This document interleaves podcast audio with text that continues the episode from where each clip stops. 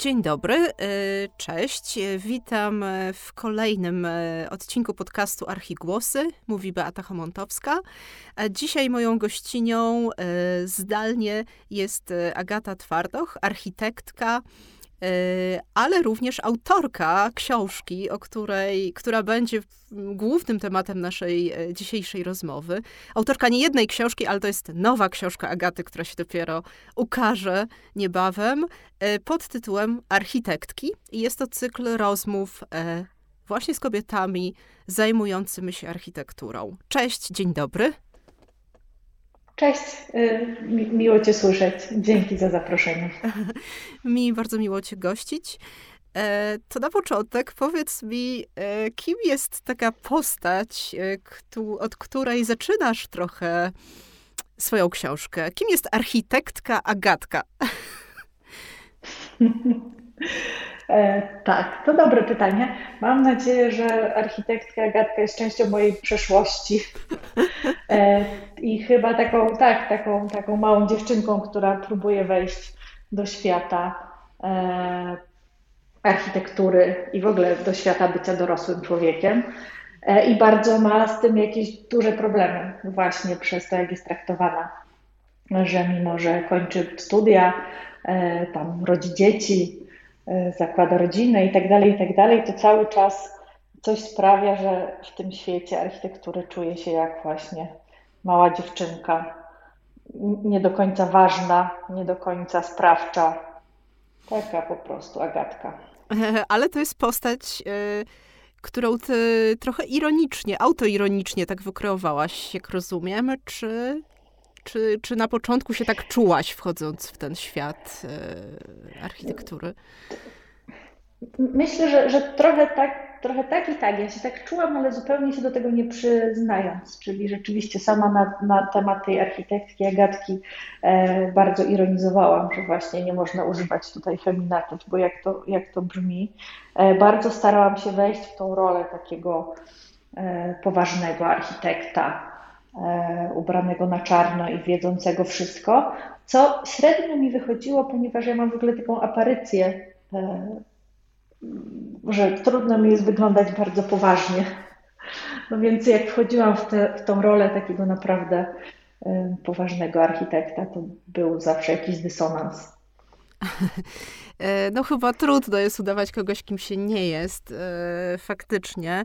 E, jak czytałam ten wstęp, bo tak zaczęłam od tej architektki Agatki, dlatego że to, to mnie rozbawiło, to znaczy spodobało mi się, że że ty to, że w pewnym momencie zaczęłaś tym grać jednak. Napisałaś tam, mhm. że, że ta książka powstała ze złości. To znaczy, ta złość jest w ogóle takim to nawet w psychologii gdzieś, złość jest taką emocją, y, którą kojarzymy z reguły y, jako coś bardzo negatywnego, ale ona jest taka sama jak inne emocje i powiedzmy w takim gdzieś procesie też psychologicznym ona bardzo pomaga. Jak się już czuje złość, to już jest lepiej. Więc możesz coś więcej powiedzieć o tej swojej motywacji do powstania książki, właśnie złość. Tak. Na co tak, złość? Tak, no właśnie ja też tak, ja też potraktowałam to złość tak trochę sprawczo, bo, bo tak jak mówisz, że złość jest niby negatywna i to potem zawsze od człowieka zależy, co on z nią zrobi. Więc e, jak już poczułam tą złość, zaraz powiem dlaczego ją poczułam, ale jak już ją poczułam, to miałam do wyboru dwie drogi. Jedną się w tej złości po prostu zakopać, e, zostać taką zgorzkniałą ciotką. Przepraszam wszystkie ciotki, ale, ale właśnie taką taką po prostu zrzędzącą i niezadowoloną z życia, albo mogłam spróbować jakoś podejść do niej sprawczo. No i, i wyszło mi, że, że jestem w stanie jakoś sprawczo zadziałać. E, no a złość poczułam, bo właśnie tak zaczęłyśmy od tego, że ta architektka Agatka e, próbowała udawać, że w ogóle nie ma problemu. To znaczy, ja myślę, że ja jestem z takiego pokolenia, gdzie niby się chowało dziewczynki i chłopców dokładnie tak samo i nie było żadnych różnic na pierwszy rzut oka, Natomiast one były tak bardzo głęboko ukryte, czyli już nie było tego takiego oficjalnego podziału, że ty jesteś dziewczynką, masz robić to, ty jesteś chłopczykiem, masz robić to, ale na każdym kroku to wychodziło. I najpierw udawałam, że tego w ogóle nie ma, a potem właśnie po, po, po, po kilku latach już jako profesjonalistka z pewnym dorobkiem e, odkryłam, że właśnie mimo, że mam po prostu prawie 40 lat, e, już jakieś sukcesy, doktorat i habilitację na karku, to czy, czy za, za, za progiem, to dalej jestem traktowana jakoś inaczej.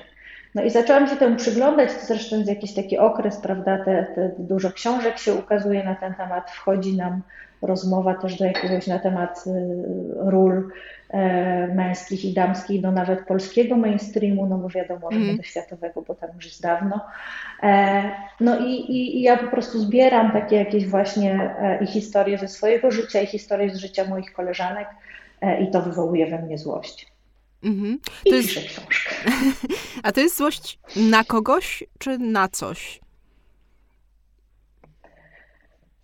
Chyba na coś bardziej, bo to y, no, ja opowiadam we wstępie do tej książki e, kilka historii takich właśnie, jak byłam traktowana od początku inaczej niż moi koledzy, e, ale zdaję sobie sprawę, że ci, te osoby, które mnie tak inaczej traktowały, nie robiły tego ze złośliwości. Oni chcieli być zawsze wszyscy bardzo mili. Tak myślę, w większości może, może nie wszyscy, ale że to, to, to, to był po prostu jakiś taki inny sposób komunikacji, więc wyraźnie nie jest to złość skierowana do nikogo konkretnego, raczej e, do sytuacji. Mhm. Te, te, e, te anegdoty, które przytaczasz, e, są naprawdę. No, gdybyś nie, gdybym nie wierzyła, że to ci się naprawdę przytrafiło, to bym pomyślała, że to jest Y, że to jest jakiś wymyślony dowcip. Pozwolił, że przytoczę. Mhm. Tam jest, y, tam jest najbardziej mnie rozłożyła na łopatki taka y, historia z profesorem bodajże, który oceniając twoją pracę, mm, dopisał na marginesie, taką uwagę, że ja jako kobieta boję się, że balkon trzeba będzie sprzątać. E, to dotyczyło chyba, e, mm, dotyczyło Adaptacji, adaptacji. Tak, adaptacji zabytkowego budynku na, na mieszkania. Tak, Właśnie, tak, tak. tak, tak. Po prostu aż mi trudno uwierzyć, że to się mogło wydarzyć naprawdę w XXI wieku. E, tak, mam, mam egzemplarz tej, dalej mam egzemplarz tej, z, z, tym dopiskiem. Więc tak, i to był chyba właśnie ten gwóźdź do trumny, że te rzeczy, które się zbierały, były jakieś takie w porządku. No a jak się coś takiego pojawiło w, w recenzji mojej habilitacji, to rzeczywiście e, było tą kroplą, która przelała to i, i, i, i ta złość się wtedy właśnie jakoś ze mnie wylała. W taki twórczy sposób. No tak, tam przytaczasz też oczywiście, e, przytaczasz oczywiście mm, przykłady z przeszłości, e, z, powiedzmy z początku XX wieku, różne, e, też mi się bardzo podoba taka, podoba w cudzysłowie oczywiście, taka wzmianka, że kobiety tworzą, czy taka opinia, że kobiety tworzą architekturę kobiecą i wątłą, dlatego że zbyt skwapliwie słuchają klientów i różne inne takie kwiatki, ale wiesz co, chyba e, też, też fajne jest to, e, myślę, że tak sobie pozwolę tutaj na taką ocenę, e, że mm, piszesz tam też, że nie chcesz udowadniać w tej książce, że kobiety mają gorzej. Właśnie nie chcesz się skupiać na, na takim narzekaniu, tylko chcesz pokazać za pomocą też swoich rozmówczyń, że można inaczej, inne wzorce. Że jest tym coś konstruktywnego. Mhm. Tak, tak, no bo właśnie o to chodziło, żeby tą złość prze, przekuć w coś dobrego i w coś konstruktywnego. E, no ja jestem też nauczycielką akademicką od wielu lat i e, śledzę też i moje studentki na studiach i potem jakoś tam mm, to, co się z nimi dzieje, e, też patrzę na to, co się dzieje z moimi koleżankami. No i gdzieś widzę, że, że to są naprawdę świetne rzeczy robią te dziewczyny i, i dookoła, e, a jak się człowiek rozglądał e, dookoła tego, o czym się pisze, no to rzeczywiście te historie były bardzo często jakoś przemilczane, one się nie pojawiały. E, jak się w ogóle rozmawia z kimś spoza branży i się go pyta, czy jest więcej architektów, czy architektek i czy zna jakieś architektki, to wszyscy generalnie mówią, że no jak wiadomo, przecież architekci to są mężczyźni. Ta jedna Hadid gdzieś tam mm. się pojawia zawsze jako ten argument, przecież co ty mówisz, przecież jest Zaha i ona dostała Pritzkera i w ogóle. No, mhm. ale to jest właśnie taki, e, no, sam fakt, że wszyscy znają tylko tą jedną architektkę, e, wydaje mi się, że jest dowodem na to, że coś jest nie tak. No i wyraźnie widać, że, że coś zaczyna drgać, tylko ja bym chciała, żeby to, to drgnięcie było jakby stałe, a nie tylko takie związane z modą. Mhm. Tak, no są takie inicjatywy, jak choćby właśnie Bal Architektek, e, dziewczyny, z którymi rozmawiałam e, w poprzednim odcinku, w jednym z poprzednich odcinków. I bardzo dobrze. Tam podajesz też statystyki i właśnie jeśli tutaj mówimy mm, o tym jednym przykładzie, który się zawsze pojawia, to z jednej strony mamy taką sytuację, sama byłam zaskoczona, że w sumie 80%, y, y, jeśli dobrze zapamiętałam,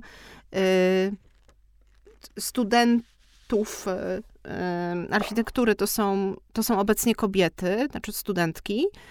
I to też y, podobnie te proporcje wyglądają na świecie, bo tam jedna z twoich rozmówczyń y, też się do tego odnosi. A z drugiej strony chyba...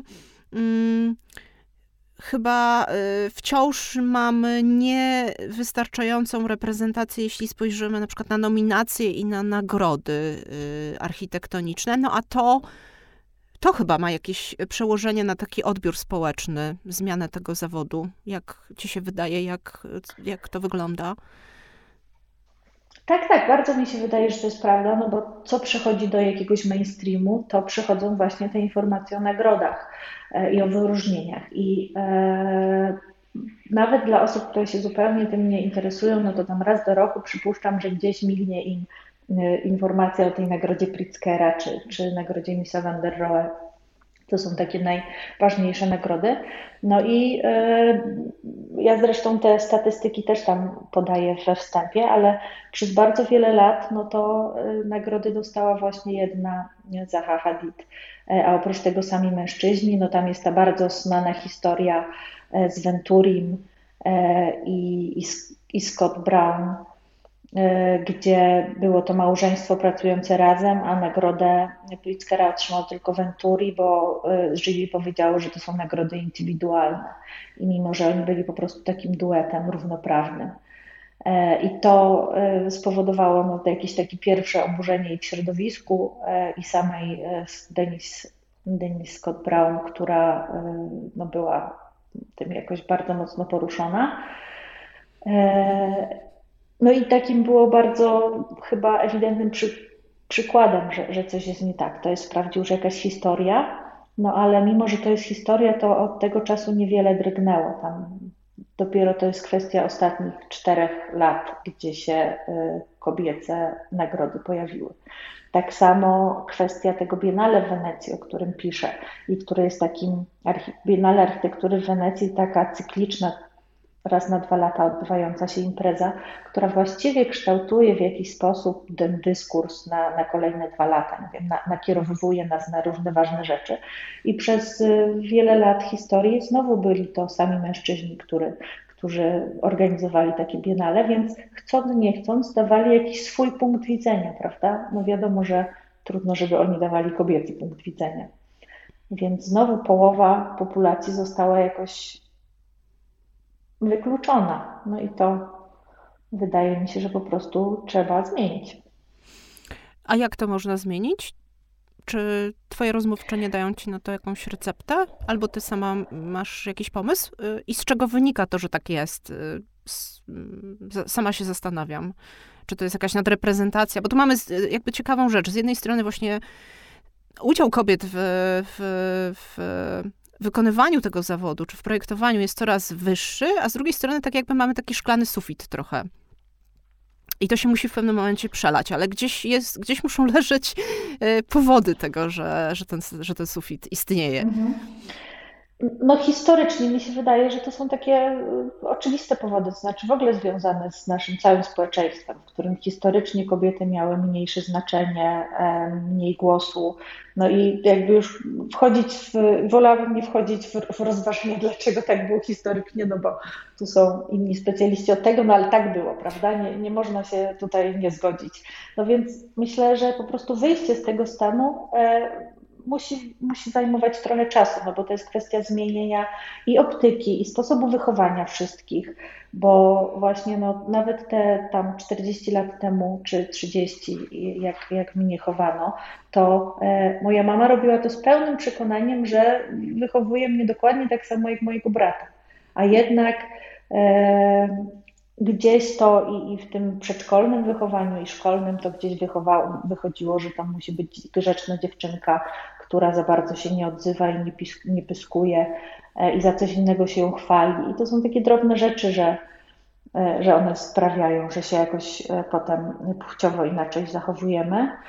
No są te analizy, które mówią, że właśnie przez to, że kobiety były zawsze słabsze, to one musiały być bardziej takie uważne i inaczej reagować i bardziej być bardziej zgodne, czyli mm, bardziej się chować, a jak się człowiek bardziej chowa, mniej eksponuje to swoje ego, no to wiadomo, że mniej go zauważa się, bo o to chodzi, prawda? Mm-hmm. Więc y, ja jakby w ogóle nie, nie sądzę, że to jest jakaś teoria spiskowa, no po prostu świat się zmienił, e, no i te relacje damsko-męskie też się muszą zmienić. My w ogóle się zajmujemy teraz e, dawaniem głosu grupom, które do tej pory były jakoś mniej uprzywilejowane.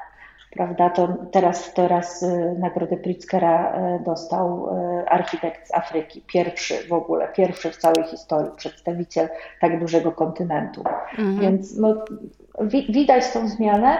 E, I ja myślę, że ona się po prostu tak czy tak dzieje. Ja po prostu chciałam do niej dołożyć taką małą cegiełkę. Pokazując dobre przykłady, dając też tym, nawet dając tym dziewczynom, z którymi rozmawiałam, taką po prostu poczucie, że ktoś je zauważa, e, że, że są ważne i, i docenione. E, no i tak, tak, tak, tak, tak myślę.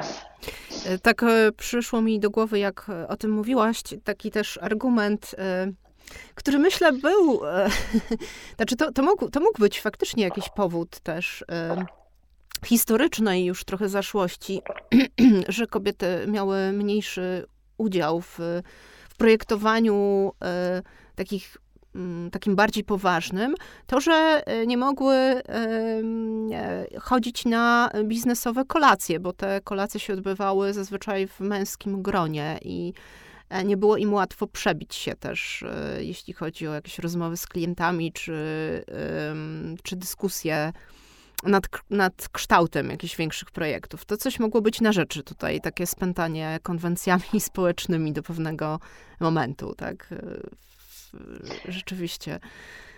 Mhm. Tak, tak, oczywiście. No, pisze o tym Despina Stratigatos w tej mhm. książce, gdzie są architektki, która jest moim zdaniem no super, polecam wszystkim, bo ona otwiera oczy na, na dużo rzeczy, których nie widzieliśmy. I tak właśnie, też, też, taki, też taki powód przytacza. Mhm.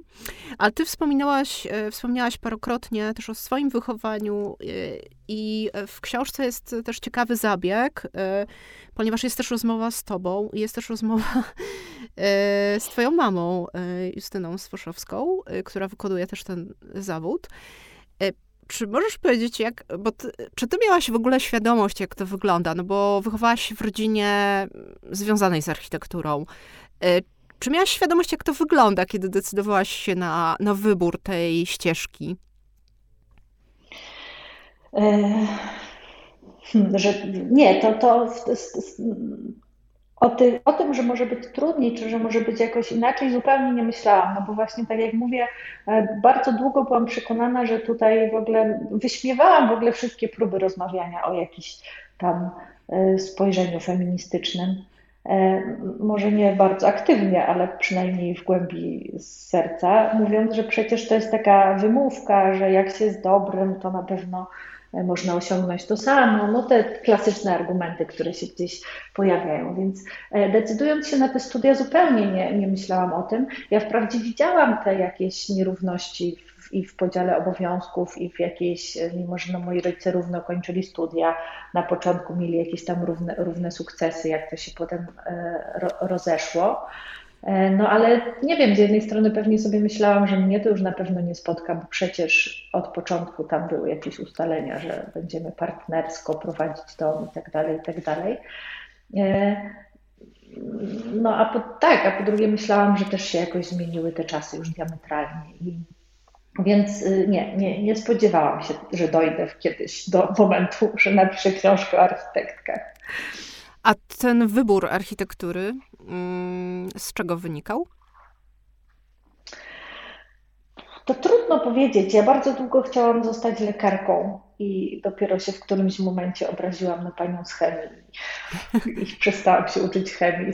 No i jakby nie dało się zdawać na medycynę, nie ucząc się chemii, więc trochę na zasadzie na złość mamie odmroży sobie uszy. E, porzuciłam te myśli o, o, o medycynie. E, no a ta architektura to jest jednak to jest dosyć specyficzny e, zawód, wydaje mi się, taki mhm. architekt. Przynajmniej od środka, że wszystkim architektom się trochę wydaje, że oni są wyjątkowi i po prostu że ten zawód jest jakiś wyjątkowy. Więc wychowanie w tej, w tej, w tej, w, tej, w tym duchu takim, no też gdzieś sprawiło, że uznałam, że to jest coś super i wyjątkowego. Jak się przy obiedzie, nie? jak na każde wakacje jeżdżąc, najpierw zaczynaliśmy od oglądania kościołów i architektury. Jeździłam z moją mamą, jak byłam mała, oglądać budynki Aldo Rossiego, bo ona pisała akurat doktorat o nim. E, no więc jakoś tak mocno przesiąkłam tym, że w pewnym momencie po prostu to się, to się stało takim oczywistym wyborem, o czym też świadczy, że mój brat też został architektem. To jest po prostu. Nikt nam nie kazał. To nie, nie było tak, że rodzice powiedzieli, musicie zostać architektami. Mhm. Po prostu taki duch, duch rodzinny. Mm -hmm, No tak, to jest też trudna e, taka sytuacja, jak rodzice wykonują jakiś zawód i później ty wykonujesz taki sam, tak? Ten dylemat choćby e, rodzin aktorskich zazwyczaj, czy e, takich poko pokoleniowego niesienia dalej sztafety tego mm -hmm, samego zawodu. Tak, tak. Mm ale y, mm, wracając już do, mm, bo tu nie, nie, chcę, nie chcę jakby tych wszystkich kart odsłaniać, y, zanim książka się ukaże, żeby nie odbierać y, czytelnikom, czytelniczkom przyjemności też wnikania w, w, w to. E, wracając do samej książki jeszcze, mm, ty ją, bo ty już wcześniej, to też zaznaczmy, że to nie jest e, kwestia e, nowa, że nagle teraz stwierdziłaś, że o, na fali w ogóle takiej mm, dobrej mody na promowanie kobiet wydasz tę książkę, ale ty już wcześniej robiłaś przecież wywiady wywiady z, z kobietami parającymi się architekturą w różny sposób. E, ta książka ma taką e, ciekawą formułę, to znaczy jest podzielona na cztery części i oprócz tego ma jeszcze mm, ma jeszcze elementy, może używając takiego języka e, jakoś związanego, czy nawiązując jakoś do planowania przestrzennego, jakieś takie elementy, które do tego nie pasują, ale gdzieś się składają na, na tę całość, gdzieś się pozostawiłaś z boku, bo są jednak komplementarne. Co zdecydowało o takiej formule? I możesz coś o tym więcej powiedzieć, tak za, za, zachęcając jeszcze do lektury? Mhm. Mhm, bo tak, no, z jednej strony e, chciałam pokazać e, ciekawe osoby w tej książce, z drugiej strony jednak ta kwestia samego języka, czyli samego tego użycia w tytule, E, wyrazu architektki, z czym w ogóle się łączy ciekawa anegdota, bo e, jak weszliśmy do procesu, już ja już skończyłam książkę, ona trafiła do, do redaktorek i zaczęła być obrabiana i zaczęła być e, rozmowa na temat tytułu, no to pierwsze jakieś takie, pierwsza reakcja głównej prowadzącej redaktorki była taka, że może by jednak nie nazywać jej architektki, bo to jest jakiś dziwny wyraz jak to brzmi. E, I dopiero przeczytała tą książkę, to był taki pierwszy ten i potem powiedziała, że jej przepraszam, bo jej głupio teraz, bo, bo, bo właśnie o to chodzi. E, I ja też jakoś chciałam ten e, brzmienie tego wyrazu oswajać, bo moim zdaniem język ma bardzo dużo znaczenia i stąd pierwsza rozmowa jest właśnie nie z architektką, tylko z z dziewczyną czy z naukowczynią, która zajmuje się tą problematyką w jakiś sposób gender i językiem e, i która różne rzeczy wydaje mi się bardzo fajnie tłumaczy e, na temat e, użycia wyrazu architektka i na temat w ogóle feminatyw i rozwiewa też jakieś moje wątpliwości, no bo oczywiście, że gdzieś je mam. Mm. Potem, mm, potem następne rozmowy dzielę tematycznie, właśnie trochę, żeby je tak jakoś pogrupować, żeby ułatwić. E, no, zawsze mi się wydaje, że jak coś podzielimy, to jest to potem na kawałki łatwiejsze do, do przyjęcia. Mamy miasta, tak? jakieś... mhm, miasta, tak, budynki tak, mamy, tak. mamy miasta, mamy budynki, mamy słowa i mamy coś takiego jak obok. Tak, Mhm. Tak, że jak sobie zdaję sprawę, że podzieliłam trochę to na zwierzęta małe, duże i zielone. Ten zabieg był trochę celowy. E, no ale rzeczywiście tak, mam, mam tam trochę bardziej architekt. To, to, też pokazuje w ogóle to, y, jak różne ciekawe rzeczy można robić po, po architekturze. E, bo to jest coś, co mi się zawsze w tym zawodzie podobało.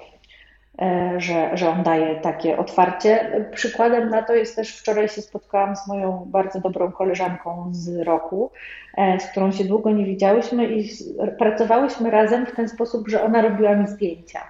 I właśnie śmiałyśmy się, że nie spodziewałyśmy się te 20 lat temu, że, się, że będziemy współpracować w ten sposób, że ona zostanie fotografką, a ja będę pisać książki, do których będę potrzebowała zdjęć.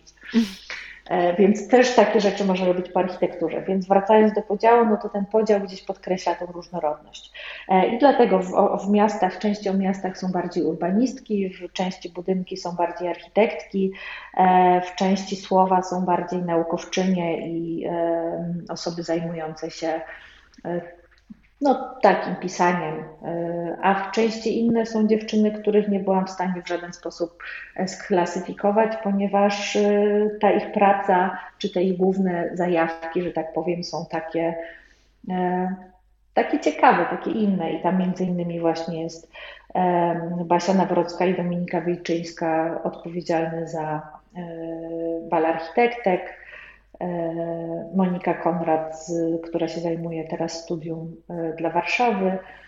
E, więc no takie, takie, takie mało klasyfikowalne osoby. No a do tego jest właśnie bonus w postaci rozmowy z moją mamą, która jest bardzo osobista i, i też chciałam podkreślić to, że tutaj jakby jest inny klucz doboru tej, tej osoby.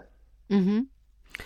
E, a czego dowiedziałaś się z tych rozmów? Bo ty zajmujesz się także tym, jak lepiej mieszkać e, w miastach.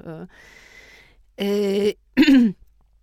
też, też, też to gdzieś jest w obszarze Twoich zainteresowań aktywnie to, to, to widać. Czego się dowiedziałaś też na przestrzeni czasu z tych rozmów? Co od, od swoich e, rozmówczyń, jakie rozwiązania na przykład można by przenieść na polski grunt, e, żeby i nasze miasta wyglądały lepiej i żeby się lepiej nam mieszkało? E, bardzo wielu się rzeczy dowiedziałam. Jeżeli chodzi o miasta, no to chyba najwięcej z rozmowy z Ewą Kajl, która jest urbanistką wiedeńską. Mm. i od wielu lat jest twarzą tego gender e, mainstreaming, czyli takiego wkładania tej rozmowy o, o kwestii płci do głównego nurtu. Przepraszam, wejdę, wejdę w słowo, tylko tu dopowiem, że Wiedeń chyba był jednym z pierwszych miast, gdzie w ogóle uwzględniono głos kobiet w planowaniu, prawda? Mm. Tak, tak, tak. Mhm, Wychodzi mhm. nam z tego, że, że jeżeli chodzi ten, o, ten, o mhm. ten świat niemieckojęzyczny, na pewno E, tak, tak. Mhm. No i między innymi za to jest odpowiedzialna właśnie Ewa Kaj, która gdzieś była e, prowokatorką, czy nie wiem, pionierką tego myślenia. E, najpierw dawno temu zrobiła taką wystawę, oczywiście nie sama, ale zainicjowała taką wystawę, która pokazywała różne sposoby korzystania z miasta, no bo to też jest jakaś, wydaje mi się, ta ogólna wiedza, taka już teraz troszkę powszechna, że miasta, ponieważ były projektowane i planowane przez mężczyzn, to e, uwzględniały głównie ich potrzeby. E, no przede wszystkim takie na przykład komunikacyjne, dlaczego e, cała komunikacja jest sformułowana tak promieniście, czyli od dzielnic zewnętrznych do, do wnętrza, Aha. do centrum, bo tak dojeżdżali mężczyźni, nie wychodzili raz rano z tych, to oczywiście głównie amerykańscy, ale to, to się gdzieś rozchodzi po świecie. Wychodzili rano z domu, musieli się dostać do centrum, tam pracowali, o, wieczorem wracali i nie uwzględnia to w ogóle tego e, ruchu i tego sposobu poruszania się kobiety, która musiała najpierw odwieźć dziecko gdzieś, potem pójść na zakupy, potem ewentualnie też do pracy, a potem jeszcze zająć się mamą, babcią czy kimś tam. No i na zasadzie ona potrzebowała tak e, bardzo okrężnie się poruszać, a jeszcze do tego ona zazwyczaj nie miała samochodu, nie? bo jeżeli był jeden w rodzinie, to zabierał go e, oczywiście mężczyzna. Więc takich drobnych rzeczy, takich, takich, takich małych uciążliwości związanych też z bezpieczeństwem, z oświetleniem ulic, z tym, jak my postrzegamy w ogóle przestrzeń, e, no ta bardzo doskwierająca nam wszystkim kwestia toalet, gdzie e, jakby wszystkie badania pokazują, że kobieta po prostu musi spędzić w tej toalecie więcej czasu, bo to jest związane i ze sposobem, że się musi rozebrać i że musi jakieś wykonać zabiegi higieniczne i że bardzo często idzie z dzieckiem. E, no więc chcąc, nie chcąc, musi tam spędzić więcej czasu, a de facto oczek w toaletach jest dla kobiet mniej, no bo u mężczyzn są jeszcze pisuary których nie ma u kobiet. Więc no takie drobne rzeczy, na które dopiero można zwrócić uwagę, jak się jest po tej stronie e, kobiecej, bo to znowu ja jestem pewna, że to nie wynika z niczyjej e, złośliwości. Nikt nie pomyślał sobie, zróbmy mniej oczek dla kobiet, bo będzie im gorzej, no tylko taki e, ktoś, kto ustalał e, te normy, nie, nie wiedział o tym. Nie? No trudno, żeby mężczyzna wiedział, jak się trzeba rozebrać, żeby się wysikać, jak się jest kobietą, nie? Można nie zawsze w parku. E, w parku jest nawet, nawet łatwiej. tak. No więc, mm. więc e, tak. Mm. Ale Aha. Mhm. czy, czy jest coś, bo to mnie też e, nurtuje trochę, w tych różnych rozmowach. Czy jest coś takiego jak y, cechy kobiecego projektowania właśnie, żeby też nie wpaść w taką trochę ślepą uliczkę, mm, że z jednej strony mm, chcemy tutaj pewnej równości, a z drugiej y, coś będzie definiowane jako kobiece jakby w takim pejoratywnym sensie. Nie wiem, czy, czy, czy rozumiesz, czy, mm. czy jest, czy właśnie, co, tak. co, to tak. jest miasto zaprojektowane przez kobiety? Jak to miasto, czy, czy z udziałem y, kobiet, y, ich, ich głosu i doświadczenia, jak takie miasto wyglądać może? No, więc ja, ja rozumiem to, co powiedziałaś, no też, też mam taki dylemat, czyli w którym momencie e, jak bardzo chodzi o to, żeby było równo, jak bardzo chodzi o to, żeby było różnorodnie. Mm. Więc wydaje mi się, że miasto, to nie chodzi o to, żeby same kobiety projektowały miasta, mimo podchwytliwego podtytułu mojej książki, tylko żeby ich głos też był w tym e, procesie dostrzegany, ale właściwie to nie tylko kobiet, ale też osób z różnymi niepełnosprawnościami, e, osób e, o różnych też, no po prostu bardzo wielu osób, bo my nie jesteśmy w stanie tak do, dokładnie się wcielić w niczyje buty. Czyli trzeba te, tych, tych, tych, te, te, te różne osoby zapraszać. E, czy kobiety robią to inaczej?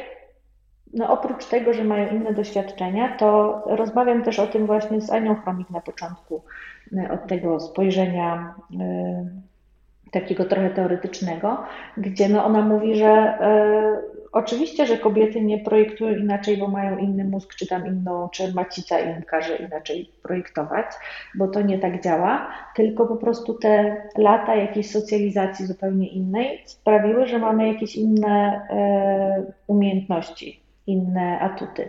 I to oczywiście jest prze, przenoszone z pokolenia na pokolenie i bardzo mocno w kulturze obecne i nie da się od tego w tej chwili abstrahować, więc może za trzy pokolenia to się wyrówna i nie będzie tutaj większych różnic, ale w tej chwili my jesteśmy bardziej e, oczywiście statystycznie, nie?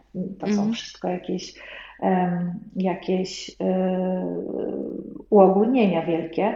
Jesteśmy bardziej otwarte i uważne i, i w jakiś sposób łatwiej jest nam też w te buty cudze wchodzić. E, no i mamy też inny sposób komunikacji, bardziej miękki, mniej taki mm, ekspercki, może nie wiem, właśnie ten, ten mniej taki e, jak, jak starzy demiurdzy którzy na wszystkim się znali, nikogo nie słuchali. Mm. Właśnie, może właśnie to paradoksalnie, to co przytaczasz, tę wypowiedź z 1911 roku, że to, to, o tej architekturze kobiecej i wątłej, ponieważ kobiety zbyt skwapliwie słuchają klientów, to to jest atut. Chyba obecnie, w, kiedy mamy partycypację jako wręcz już dogmat przy projektowaniu, przy decydowaniu o różnych rzeczach, jak będą wyglądać nasze miasta, ten głos społeczny i wsłuchiwanie się w opinię jest bardzo ważny, to to jest atut, a nie zarzut, więc... No właśnie, właśnie, więc może to, to wykorzystać, tak. Mhm. Y, ja jeszcze myślę, bardzo cenną taką, taką rzeczą, którą też wyniosłam z lektury, a jest takie zdanie, które też pada bodajże y, w rozmowie z Dianą Davis. Y, przypomniała mi się książka Architektura władzy wtedy, gdzie, gdzie jest taka, pada taka hipoteza, że to miasto modernistyczne było takie totalne i takie sztywne w tym swoim podziale funkcji, dlatego że było właśnie zaprojektowane przez mężczyzn i dla mężczyzn, że tam brakowało tej elastyczności.